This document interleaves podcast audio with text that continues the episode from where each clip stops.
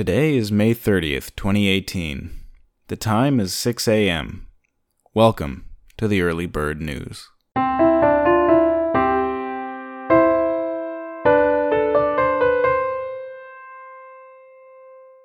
BBC Technology News reports that Papua New Guinea is going to ban Facebook for an entire month.